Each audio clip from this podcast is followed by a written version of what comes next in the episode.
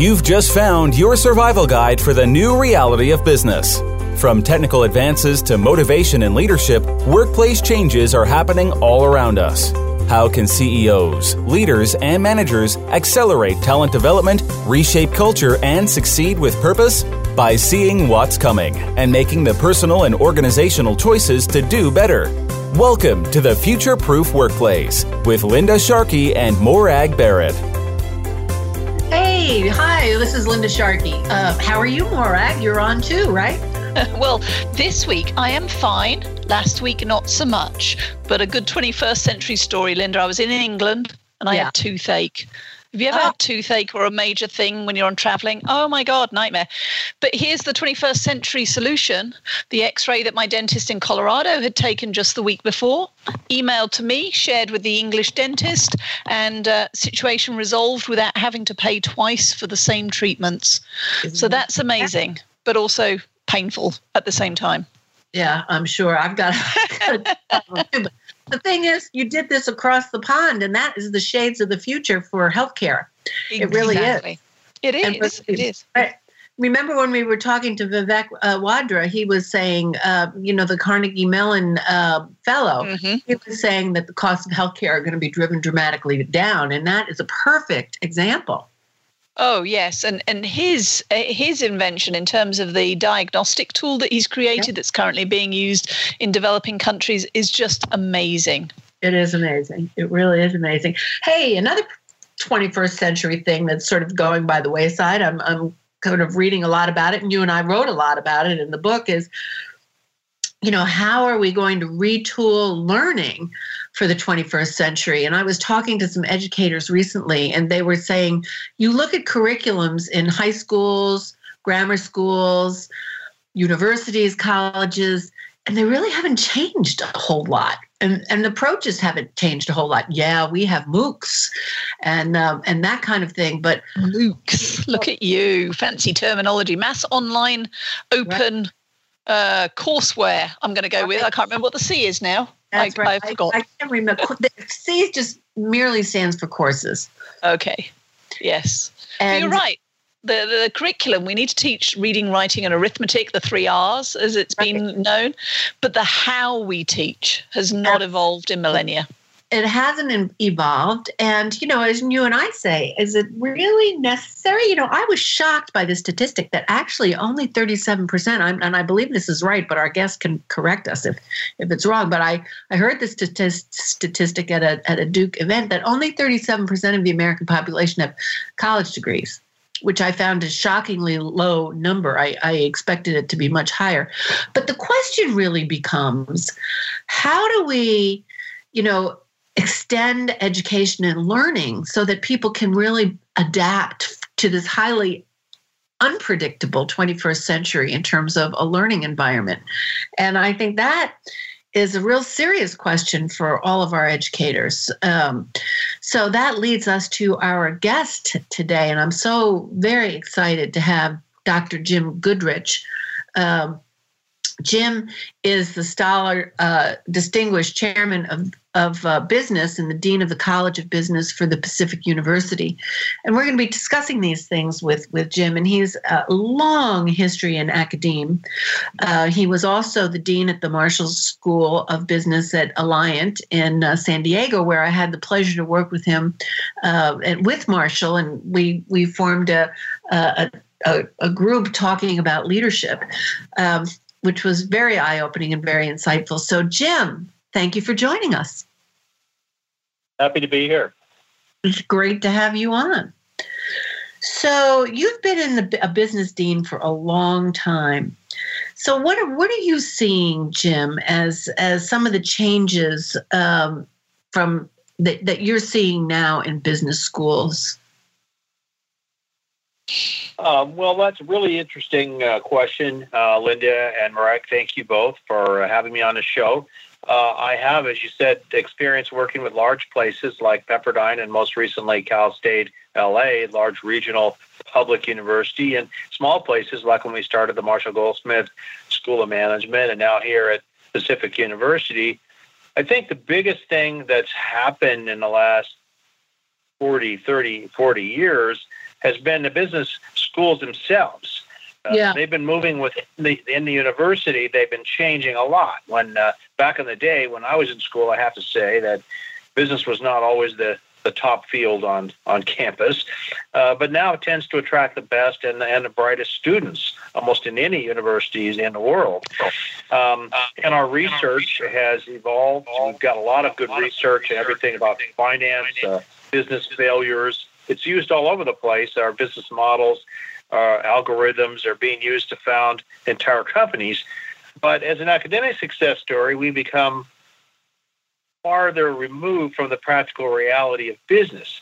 Yeah. And I think that, that has been a big change, and people are always talking to me about that. And they're really, I think we also in some respects failed to predict the market problems, including the last big problem or recession. And a lot of the dislocations and creative disruption you mentioned in your book, that's really changed the rules of the game. So in the old days, I guess you could say that we had a model. We tried to improve the quality of decisions and outcomes and efficiency, and we taught that. Yeah. And that was useful when we were trying to wring out a profit out of all aspects of the value chain. But nowadays we have to concentrate on dealing with the realities that you describe in the future-proof workplace, which is building creativity and resilience, you might say, in the face of a lot of changes, a lot of turbulence. So innovation is kind of replacing efficiency as the coin of the realm here. And I think that's a big change. It's really a challenge for us, really, to teach and to find people who can teach that and who can really help to get the message out to the students of today about what they can expect in the workplace of tomorrow. Yeah, one of the things that I'm really seeing a lot of, and I know you are, Morag, too, is that business is beginning, and it's an interesting thing. Lawrence Fink of Blackstone, I believe it is, the private equity group, is now saying that he is not going to be investing in companies unless they have a social good, human capability aspect to them that's improving the quality of life for humankind, as well as being profitable. And I think that's an interesting distinction. I think it plays into the point that you're making about innovation. So how do you go about integrating innovation into what used to be was designed to create predictable, process-focused orientations and organizations? Well, that's my biggest challenge, really, is to prepare students for the 21st century jobs. As you noted in your little blurb, we're doing this with a 20th century organization model and a 19th century calendar where a lot of people take summers off, and we're preparing people in an almost 18th century governance model, based on Harvard and the University of Chicago. And yet all of our students have to face the challenges that you described in seeking employment after graduation. But the good news is that we have a lot of students today are very sharp. They understand and have a tremendous amount of information at their disposal. And almost all companies are hiring. Here in Oregon, we have one of the lowest unemployment rates in the country, and every company is looking for business grads, and there's a huge number of baby boomers leaving the workplace. So it's not nearly as hard as it was a few years ago for business students to find jobs. I don't know that I could say that it's a good or a bad thing, but in general, they almost in spite of of ourselves, we're in a situation where companies are called for the first time in years are calling us, saying, who do you have to offer, who's graduating and so forth. So I think that it's significant in the sense that having a college degree, although as you said, and according to the OECD, the United States is like 14th or 15th in the world in the number of college graduates as a percentage of our population. But those who do graduate are doing pretty well. The statistics do say that, obviously people who have a college degree and an advanced degree do much better by X percentage points financially. Morag, I know you have a question. Well, yes, there's that whole, I mean, the idea of the degree. I've got three teenage sons who are either currently in university or about to go. So I'm still bought into that four-year degree mindset, but I'm just wondering to what extent you're seeing a seed change for much more flexible learning, because whilst that provides a foundation, it's the how do you build people for lifelong learning versus just front-loading it? So I'm curious, Jim, what changes are you seeing in terms of attitudes towards the four-year degree or even the advanced degree? Well, a lot of universities now are moving more into the realm of executive education, lifelong learning, professional studies, and recognizing that education is not something you go for 4 years and then forget about it for the rest of your career. And more companies are requiring and have lifelong professions, have requirements, lifelong learning requirements that are either explicitly or implicitly required. And so universities have to kind of set ourselves up differently. We do have a good potential question about how we organize ourselves and what we teach in the traditional program, like your sons will be going into, or daughters, and like my own kids recently graduated from. But we have yet to face up really to the reality of making learning really a lifelong prospect.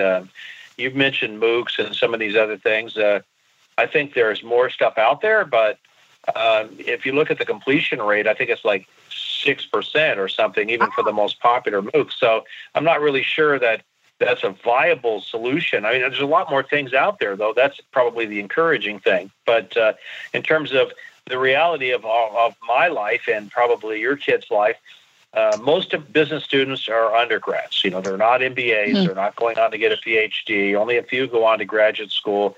They really need to be prepared for work and, what are they going to do when they get out? So I think that what we can do is to try to prepare them better and give them more like internships, hands-on learning opportunities while they're in school. Yeah. And in our case, we also are trying to partner with business enterprises.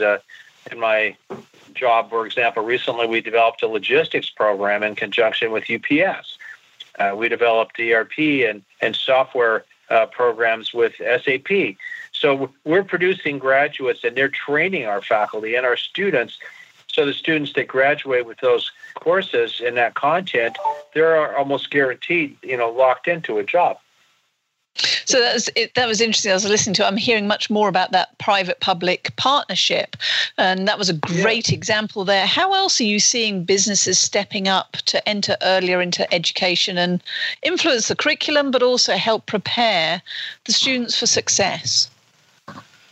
Well, I think we have, for example, employer councils, which are, local employers that will sponsor our events, activities, just so they have a chance to get close to our students and look them over. I think that is increasing. I also think that we're doing a better job of connecting up with our own, with the university. Our parts of the university, business and engineering particularly, are doing a better job of alertly partnering, with these larger, public entities that we are their workforce in a sense of their future. So it makes a lot of sense.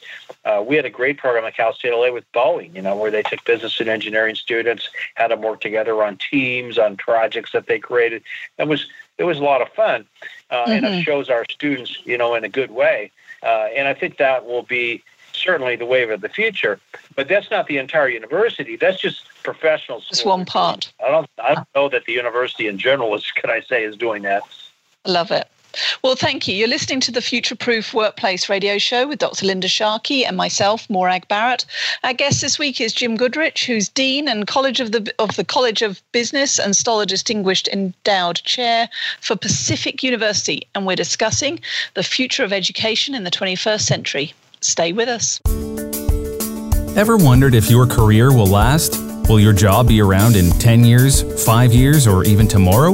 The Future-Proof Workplace with Linda Sharkey and Morag Barrett gives you practical tips and tools that are not only fact-based and proven to make you a better leader, but will also ensure that both your organization and career are future-proof. Linda Sharkey and Morag Barrett are sought-out keynote speakers, leadership development and organization experts, and they can help you future-proof your career. To learn more about everything they have to offer you and your organization, visit futureproofworkplace.com. Hi, welcome back. This is Linda Sharkey and my co-host Morag Barrett. We're talking to Jim Goodrich, Dean of the Business School at Pacific University, and we're having a great discussion about how business needs much more to integrate with the schools, and schools need to really spend a lot more time looking for those kinds of partnerships to make the experience of the school learning much more relevant and real. Because we know that people honestly don't learn things unless they see an absolute applicability to them. So I think that partnership is really an important piece. But here's the question I'd like to pursue a little more with you, Jim. You know, there's lots said about the millennials, and you know right on their heels are now Gen Z. So people that are having trouble with the millennials, you know, are really going to have trouble with Gen Z. But how do you, as an organization, what do you need to do to appeal to and attract this younger generation, and in many ways a better educated generation, more worldly? Can get a lot more information at their fingertips than we ever possibly could? Yeah, I think that's a very important question. And that's something else that I'm deeply involved in. As I said, we have worked on preparing students by blending learning with hands-on opportunities and working with partnerships. We also have tried to put our students in situations where they have a chance to work in teams or under pressure or in internships, which I think is great. But the companies also need to do their part. As organizations step up, they also need to understand that these students are different than those that went before. They're far more diverse backgrounds. They have, they're digital natives. You know, they have information. They can tell you the gross domestic product of Croatia, you know, in 30 seconds. And they also, as you said before, want to work in a place and in an organization that does good things for a good purpose. I don't think that organizations are very good at this. I don't think that they have, you know, for all they talk about cultures, they haven't really developed the kind of culture that can span the generations. I think actually we could learn a lot from family businesses and local conglomerates that are already doing this, that have passed the business down to their descendants and kind of span the generations within families or extended families. But organizations don't do that very well. They're used to a certain path that you have to follow, and frankly, that hasn't changed that much over the years. And unfortunately, I don't think that they're set up in such a way that they're very welcoming to the millennial or Gen Z people. And I think that they don't do a very good job of making their younger workers feel included and valued. Yeah, I agree. And I think that that's really an issue. Yeah, I think that's really an important aspect. I just want to say, be careful which privately held or family-owned businesses you look at, though. You know, hierarchies are so embedded in the organizational psyche.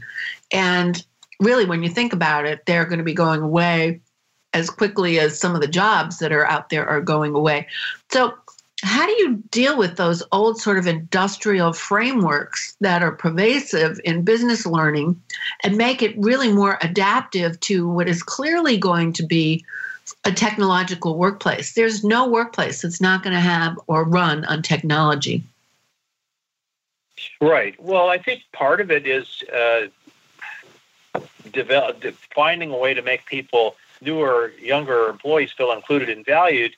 It's also related to a sense of place. You need to create more collaborative workspaces. You need to redesign offices. You need to get rid of the cubicle farms and get things set up in a way that provides more opportunities for people informally to interact and to work together in different ways than they do now. I think a lot of the organizational arrangements that we have, like you look at the new spaces of someone like Apple, they're challenging, you know, the existing corner office mentality Yeah. You know, because part of the hierarchy is also protecting people at the top, you might say, from reality. And I also think that young people feel more involved and challenged and are used to that. You have to physically include them in what you're doing. And I think that you also have to have them allow them to develop, you know, in their own ways. I think that trying to, you know, pressure them into a certain path is not always good, especially since your business plan is changing every 6 months. Yeah. Yeah. Jim, just one other quick question around this. How are you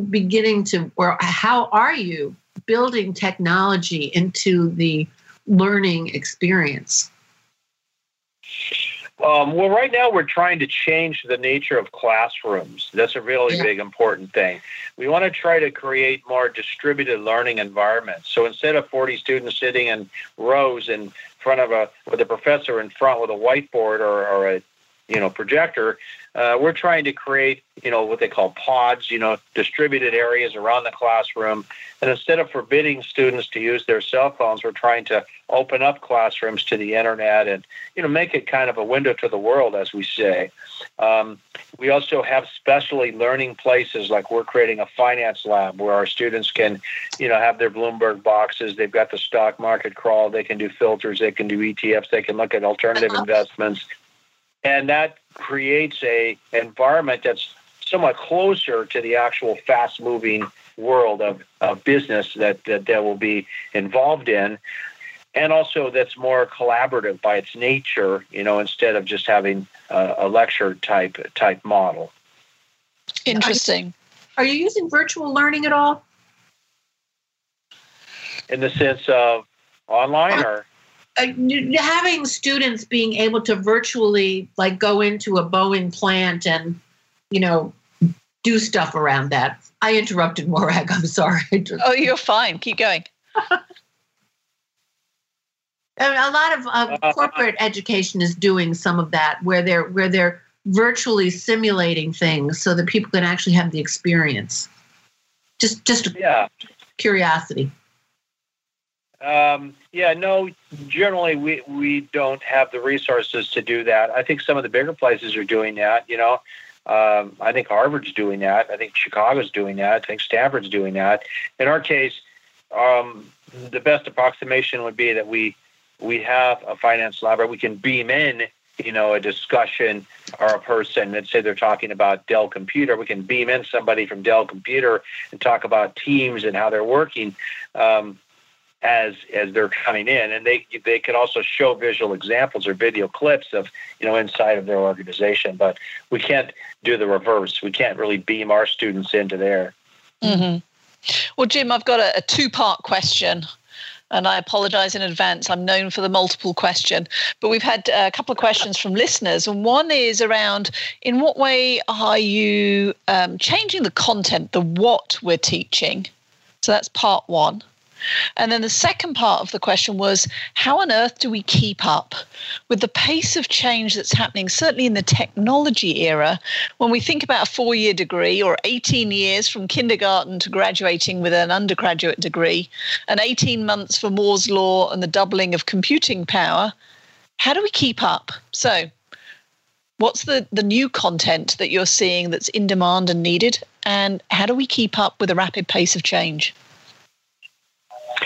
Well, I think the best way to keep up with the rapid pace of change, as I said, is to offer hands-on learning opportunities around practical current problems that businesses face. And local businesses are very interested in sharing their problems. And in some cases also, they create little projects, for our students to work on. So I think this kind of hands-on project-centric kind of learning is, by definition, a good way. Also with the partnerships, we can take our logistics course right out of the UPS playbook.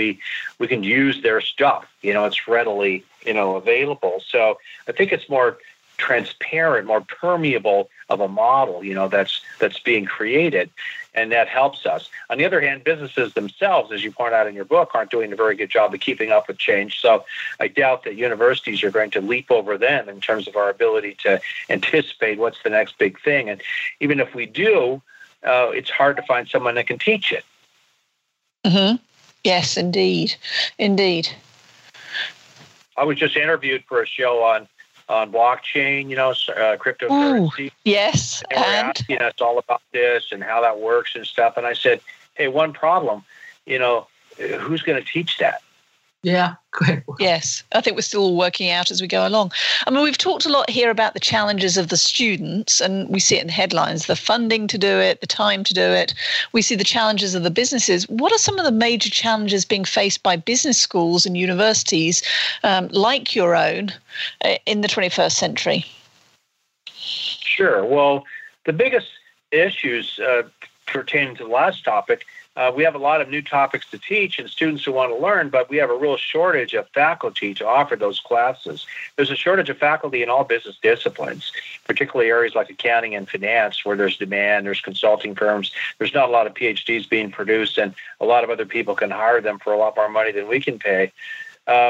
And we also have to incorporate certain kinds of other kinds of learning in order to supplement our current topics. So we do use MOOCs, we do have to use boot camps, other things, to supplement and help to train people on current topics.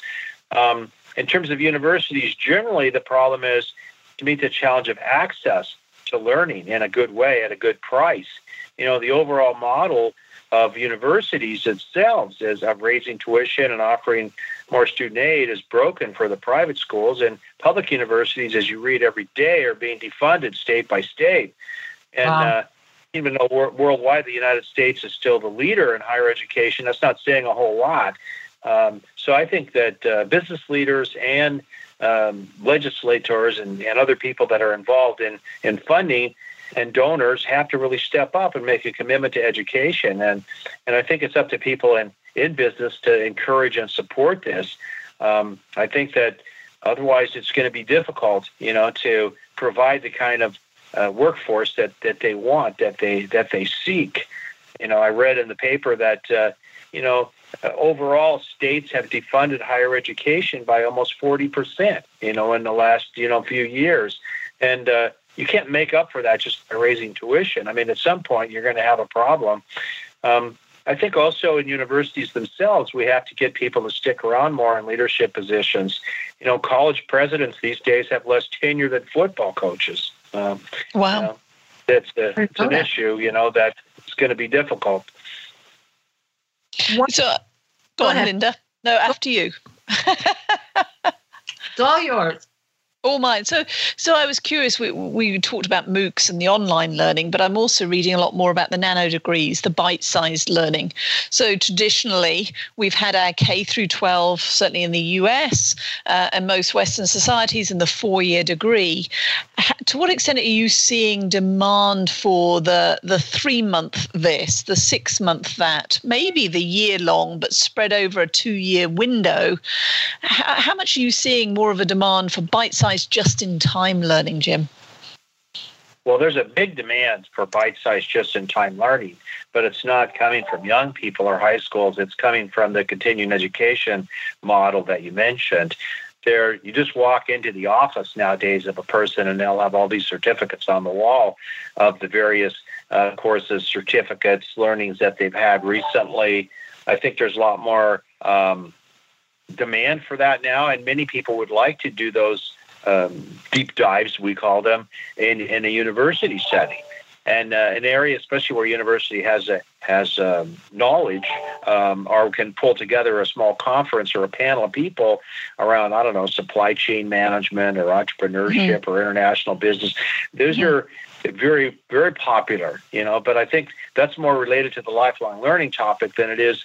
It's a hard sell for young people today to say, skip the 4-year college. I know Peter Thiel these people are sponsoring this stuff, but, just get a bunch of competencies and put them together to form a degree. But unfortunately, employers or students just aren't really buying that. I mean, they're really looking to know, where did you go to school? What's your degree in? It hasn't changed it hasn't changed much, in the last few years. On the other hand, after you get out, now there's this realization that you have to show and demonstrate that you're keeping up. And especially now with multiple generations of people in the workforce, I think the challenge for baby boomers like myself is to show that we're keeping up with technology, and the challenge of younger people is to show that they can accept the responsibilities of leadership. Agreed. No, and I'm as guilty with the three teenage boys going through university. So we'll talk more about the fact that we're in that bridge generation between what was in terms of our education systems and what needs to happen for the 21st century. You're listening to the Future Proof Workplace radio show with Dr. Linda Sharkey and myself, Morag Barrett. Our guest this week is Jim Goodrich, who is Dean of the College of Business at Pacific University. And we're talking about the needs of education in the 21st century. So do stay with us. We all know that leaders who build talent, care about their people, and create healthy organizations are the people that others want to work for and with. Raise your own bar and future-proof your organization with the Future Proof Workplace. Whether you're a CEO, manager, or just trying to survive the chaos, the Future Proof Workplace is your wake-up call because, let's face it, the future is now. Linda Sharkey and Morag Barrett are sought-out keynote speakers, leadership development and organization experts, and they can help you start future-proofing your organization. To learn more about everything they have to offer you and your organization, visit futureproofworkplace.com. Hey, Jim. We are talking about the role of education, and I find it really interesting that you say that the students themselves really still are interested in having some kind of that seal of approval that they've graduated from school. But, you know, we switched the tables around and said, what are the schools doing in terms of strategic planning? And the last time we talked, you talked about how important strategic planning is, but it strikes me it's really got to be at a different level. So how is strategic planning being done in higher education, and why is it so important? Well, I've been involved in strategic planning now for over 20 years and in over 30 different institutions or business units of universities. To me, it's kind of a two-parter. I mean, on the one hand, the universities are faced with, it's like Your Iceberg is Melting or those type of books, you know, change is kind of overtaking us. And if we're not careful, we'll be kind of swallowed up by it. I mean, you only have to read the paper to see how many universities are closing their doors or are shutting down part of their operations. And universities, although, of course, they're not a business, but they could be much more business-like in terms of how they're organized and how they respond to change and adversity. So that's where strategic planning becomes important. It's really just a form of preparing universities to help them manage change. And in many cases, that involves reallocating some resources. It involves focusing on different things, or in some cases just a recognition that they cannot be all things to all people, that they have to concentrate on certain areas or things that they're good at. And while that may seem obvious to a business, it's not necessarily built into the DNA of universities to respond in this way. Yeah. The other thought that comes to my mind is, you know, you've done so much with Marshall Goldsmith. You've been so engaged in coaching all of these years, for the better part of 20 years. What role do you see coaching playing in all of this? And are you leveraging that at all with the students? This is one of my favorite topics. I spent some time, especially in the last 7 or 8 years, working in these little internal academies to help prepare people like faculty to become department chairs and department chairs to become leaders in various ways, or deans and others to move up in the system. It's just like in any large complex organization, you have to prepare people, and coaching helps to do that. Where in business, it's kind of assumed you'll be assigned a coach when you take on these responsibilities. Universities aren't set up that way. And where in business, people are prepared or given stretch assignments or somehow or another put in the line of succession, in universities, people are often suddenly thrust into positions of great leadership and power, and they just really have no idea how to handle it, much less in terms of succession planning. Like I said, there's a lot of turnover at the top these days. We need to do a better job of preparing our own people to take on positions of leadership and great responsibility.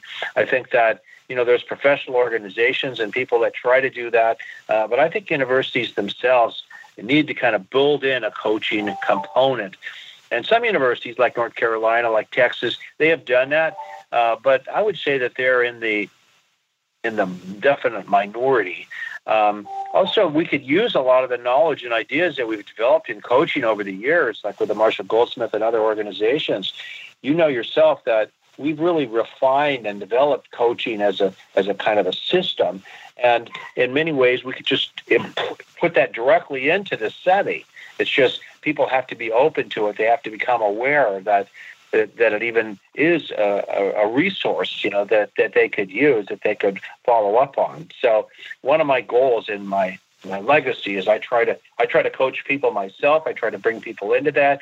I'm introducing with Dr. Frank Wagner, as a mutual friend of ours, a peer coaching component into our MBA program, so I can get students to work competitively and collaboratively instead of competitively, and to understand that getting an MBA is kind of a personal development. It's not just a professional getting your ticket punched.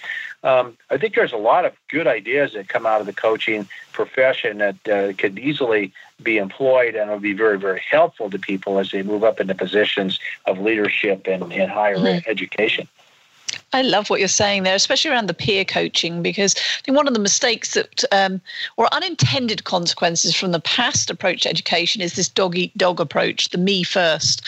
Whereas, as we know, the workplace, whether you're in education as a workplace or in the corporate environment, wherever, it's one of the biggest team sports that we get to play in. It's a we first mindset. But I'm curious, how are you applying some of those coaching techniques and your passion of coaching to help your faculty adjust their game to keep up with the needs of a modern education system? This is a very good question, Morag. You're right. We need to try, and we are building into our classes, you know, more of a collaborative kind of learning environment. But we also have to train our faculty, you know, not to just be, they're used to people. You know, the number one value of most faculty is autonomy and independence. That's part of why they went and got their PhD. And a lot of their thinking has not changed. They're used to people consulting with them on the basis, you might say, of their expertise, and rather than, you know, thinking of it as a collaborative, you know, kind of learning experience. And so we're going to have to restructure some of our classes, and we're going to have to retrain some of our professors, and we're going to have to get them to buy into this concept, because otherwise you're still going to have a sage on the stage model instead of the guide on the side. You know, they're going to just assume that people are just a blank slate and they only really can learn about stuff when they talk, where I think increasingly also faculty are under pressure to cover, you know, more topics, like especially in accounting, where they have a CPA exam, they have other things. They just feel that if they don't cover a certain number of topics, that it's going to be, you know, really hell to pay. And I think that that's really a problem for the students, because number one, the students always have this breathless feeling that they're trying to catch up to the topic rather than actually applying it to anything. And number two, it puts the professor in that kind of position that makes it difficult. The other thing is with new learning environments, with hybrid courses, with flipped classrooms, with weekend-type environments and off-sites, people are going to have to learn to deliver their information in a much different way. All right, it's exciting. So what, as you look to the future of education in the 21st century, what most excites you and keeps you in the role of dean? Well, I love working with young people. I have to say, I've been a coach. I've worked with executives. I've worked with all kinds of people. I'm also interested because formerly half of my life was spent as a professor and a consultant and related to leadership, and now I'm actually in a leadership position. So I find that I'm really, really generative and feeling inspired, you know, by looking at, you know, great models of leadership and thinking about how we can apply what we know about leadership, you know, into higher education. I think that it's a difficult thing because higher education, much like healthcare, you know, there's a lot of competition, there's a lot of outside money coming into the field, there's all sorts of new technological developments that make it possible. I think that we're really going to have and need, you know, leaders that can step up and really start to get digest this, take it in. And I think we have to become, as I said, more permeable, more open organizations. Universities have traditionally, not in an ivory tower almost, sense of being kind of thinking of themselves as a retreat from the world. I think that we have to push in a direction of being connected. And I think building connections, that's what I'm about. That's what I like to do. And that's what I plan to do for the rest of my career. Mm-hmm. Love that. I love that too. So for our listeners, whether they're parents like me with offspring about to go to university, or maybe high school students who are about to select the course that they're going to go and study, what advice do you have for them? Well, I think for the young people, the advice that I would say to them now, since they're at a stage where they're making choices, but they're still at a very early stage, is first of all, for them to be thoughtful, in terms of what are they specifically kind of thinking of? What do they want to do? And how would they prepare themselves for that? They need to go talk to people, that do that, like mm-hmm. they say, I want to go into public health or something. Well, why don't you talk to some people that do that? And I think that they need to become much more knowledgeable, just as you and I do. I just sent my placement officer a list from the Portland Vancouver Business Journal that's 30 companies that are hiring like crazy, which is true. 29 of them I never even heard of.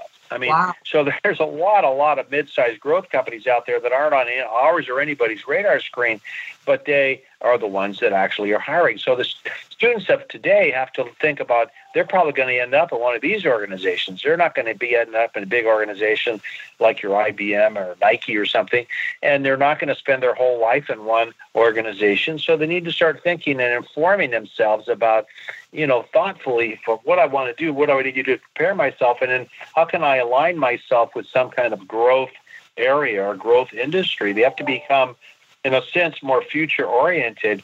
And yet this is the time of their life where they're just so focused on the next thing or taking their SATs or something rather than really thinking mm-hmm. bigger picture, what are the big areas that are going to be growing? And yeah, I think there's AI, there's automation, there's robotics, there's other things that will take away some jobs, but there are a lot of other jobs that will be created from that. So I think it's important to sort of think about what is the future going to look like and how am I going to be a part of it? Even though I know that's very hard right now because you're just thinking about getting into college or something. But I think if you can, the more you can do to put yourself ahead of the game, the more knowledgeable you can become about stuff that doesn't necessarily, it's just forming. You can latch on to something that's growing. The more likely it is that you'll be aligning yourself, no matter what your major or what you study, with things that are going to be successful in the future. Yeah, I love that you're talking about, the whole notion of curiosity and going out there and finding out. Just don't assume, so that you are prepared to be curious and keep yourself prepared, actually. It's a good fundamental part of personal learning. But Jim, we're coming to the close of the show, and I'm wondering, what are the three messages or the three insights that you want our listeners to take away from our discussion? Sure. Well, in no particular order, as you yourself have pointed out in your book and elsewhere, the world of work is changing. So are the prospects for graduates. So I think that's really, really important for our students of today to know and for us to open doors for them. Also, since companies are going to be hiring these students, and since those students are the future workforce for them, they need to start thinking more carefully about how to adapt. What are these young people looking for? And if it's more purposeful, or if it's more practical, or if it's more, ways that they can be welcoming to newer and younger employees and span the generations, that's extremely important, and how they're going to develop these young people. In terms of higher ed, I just think we need to work on our leadership. We need to recognize we're at an important crossroads, and we need to start introducing more, I would say, business-like practices such as strategic planning and coaching into the higher education field. Yeah. Well, we talked about, Morag asked a really great question about what advice do you have to students you know, it's parents who really guide students one way or the other, or their children, into what they need to do next. We have 2 minutes left in the show, Jim. What piece of advice would you give to parents as they're thinking about how can they best coach and guide their children? Well, if you're a parent and you have more than one child, you certainly know and recognize that they're quite different, each of them, in the way that they perceive the world and the kind of skill set that they have and the sort of things that they think about and that they want to do. So the most important thing with working with your kids is to let them develop and get ideas for themselves. So I just try to expose them as many things as possible, get them thinking, and just open up the conversation. Because if I can get them in that situation where they are curious and where they then want to talk to me, that's the best type of situation, because then I can answer any question that they have. But it's kind of like you have to create a situation where they're asking the right kind of questions, if you know what I'm saying. Yeah. Also, I think that it's important for me, just in terms of my advice, I always tell my own kids, you know, try to think about and align yourself with something that's growing and going to be successful. I mean, you may say that you always wanted to go to law school, but, you know, just is that really what's happening in the future? You know, so I'm a little bit less inclined to say there's always room at the top, and saying, why don't you think about what you really want to do and how you could be able to put yourself in a position to do that. Yeah, I love that advice. It's great advice. Morag, we're less than a minute to the show close. Last word, last thought? No, just love the talk. It's the future is here. It's not tomorrow. Yeah. It's today. Yeah, it sure is. Well, Jim, thank you so much. As always, it's a pleasure to talk with you. I'm so glad you brought Frank Wagner in for peer coaching. I think that's a wonderful addition. I'm interested to talk with you more about how that's working with the students and the faculty, frankly. But thank you so much. Yeah, well, I think we appreciate that, and definitely we'll have to get you out here to talk about the future-proof workplace. We need more than just our HR professors telling the students what's happening in the world. Yeah, I would love to do it. We road trip to Portland. Let's do it. Okay, Jim. Thank you, and I'll talk to you soon. I look forward. Thanks so much. Bye bye. This has been the Future Proof Workplace with Linda Sharkey and Morag Barrett. To learn about the hosts or to get more resources on future-proofing your organization, visit futureproofworkplace.com. Thanks for listening.